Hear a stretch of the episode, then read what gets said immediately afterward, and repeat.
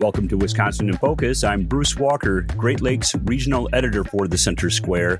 And joining me today is the Center Square's Wisconsin correspondent, Benjamin Yount. Interesting report that just came out from Will, and you'll have to explain what the acronym Will stands for. But uh, this has to deal with ghost students. And this is not a Harvey comic, uh, nor is it a Demi Moore, Patrick Swayze film. Ghost students are real. I was I was going to go with Scooby Doo, uh, but that's okay. We can we can well, we can have the mystery all machine of, is of parked pop outside. Culture. This is one of the very very very very very complicated aspects of how we pay for schools. And the Wisconsin Institute for Law and Liberty will put together this report that takes a look at what happens when you base funding not just on per pupil, which most states do, Eh, to to to turn a, a, you know a lack of a better phrase, schools get paid for butts in seats. And as Will highlighted with numbers from the Wisconsin Department of Public Instruction, they continue to get paid for kids even sometimes when those butts aren't in seats. And ghost students is the term that Will came up with to denote, to classify, to count students who are no longer enrolled in a school, but yet who are being funded for that school. And this is either kids who have you know, just dropped out, kids who've moved to choice schools, or schools that have just lost enrollment. But Wisconsin has two unique things here. One is hold harmless. Many states have this. And it's a guarantee that, hey, look, if you lose kids, you're not going to lose money. We're not going to punish you because the mill in town closed down, or we're not going to punish you because we built a brand new high school. And so now you've got some kids who used to be at East who are going to Central. The thing that is unique to this report and that is relatively unique to Wisconsin is the three year rolling average. And what that essentially means is that you are paid for the three year average of your enrollment, and it softens the blow of declining enrollment. As you lose students, you don't get punished. You don't get a thousands plus dollar cut to your budget. Now, this became an issue not just because Wisconsin schools have been losing population, have been losing students. That's been happening for years. We're at a demographic bubble and Wisconsin has school choice. This really came to a head because of the COVID 19 pandemic when you saw thousands upon thousands of students simply not enroll. Think of all of the little kids in pre K or kindergarten who stayed at home during those years. Add to that the hundreds of students in Milwaukee or Racine or in other school districts across Wisconsin where parents enrolled in a school choice. Then add to that the number of parents who said, well, Madison schools aren't open, but Middleton schools are, or Sun Prairie schools are. So I'm going to move just over the district boundary and enroll my kids there. Will's number crunching came up with about 20,000 ghost students and a total overpayment of about $360 million from the state. And that makes a lot of difference. That encourages schools to continue to be larger than they need, to employ more teachers than they need. And it disincentivizes school choice. The Will report came as the same day that Will released a letter to the Department of Public Instruction saying you are rejecting 90% of school choice applications, open enrollment applications. That's unfair. That's trapping kids in public schools.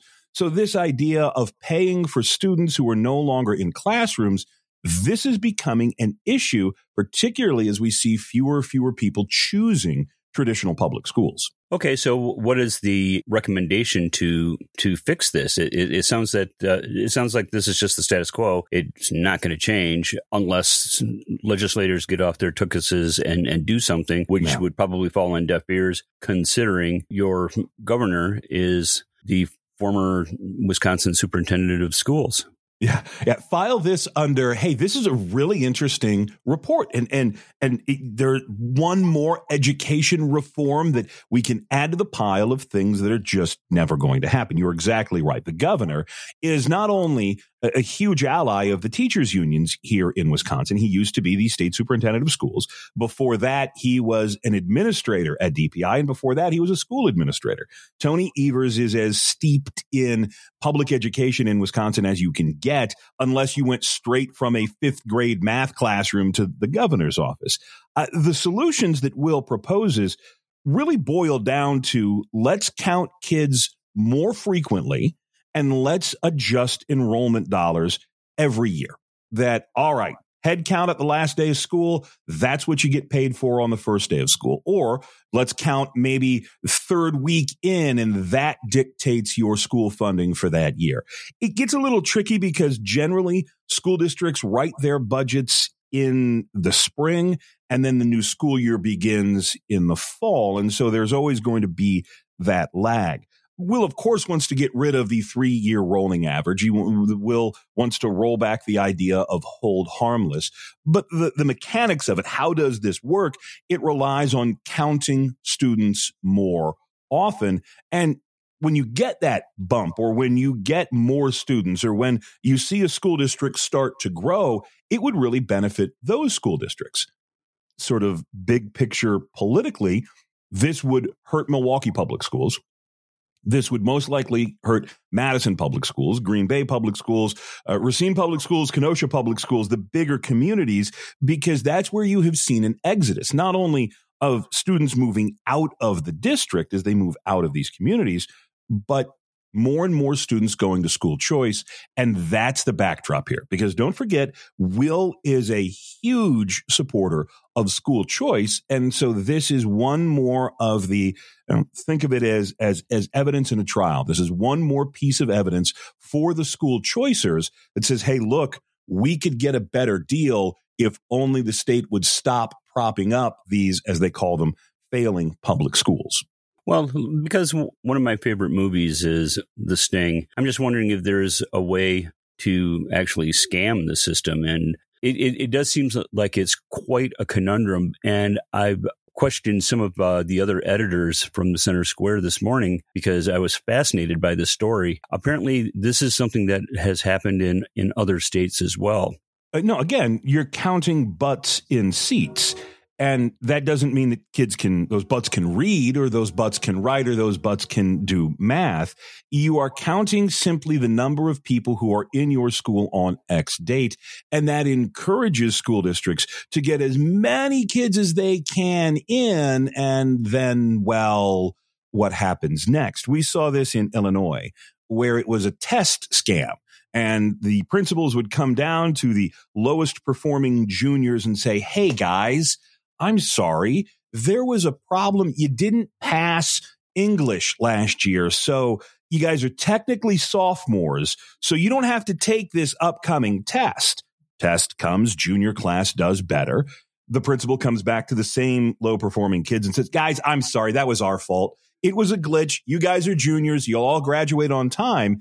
And so, yeah, whenever you have a system that is XYZ equals ABC, how you get to ABC or what that XYZ is, sometimes I, will have to say that that you know bad intended people ill intended people malintended people will find a way to exploit the system. And so without a doubt there are loopholes that can be exploited. I, I will say i read the will summary the, the the will study the will report and there was nothing in there that said yeah these people are screwing us it's the system. This is how the system works, and this is what the system does. And if you want to stop paying for these ghost students, Will fix says you have to change the system. Yeah, change the system, fix it. Listeners can keep up with this story and more at thecentersquare.com for Benjamin Yount. This is Bruce Walker. Please subscribe, and thanks for listening. Freedom and liberty are important to all of us. If you're looking for civil, intellectual conversations with those shaping the future of freedom, try the Future of Freedom podcast with me, Scot Bertram. We speak with leaders across the country in the greater conservative and libertarian movements. In depth conversations about where the next intellectual battles will happen across the country. It's the Future of Freedom podcast. Find it at americastalking.com or wherever you get your podcasts.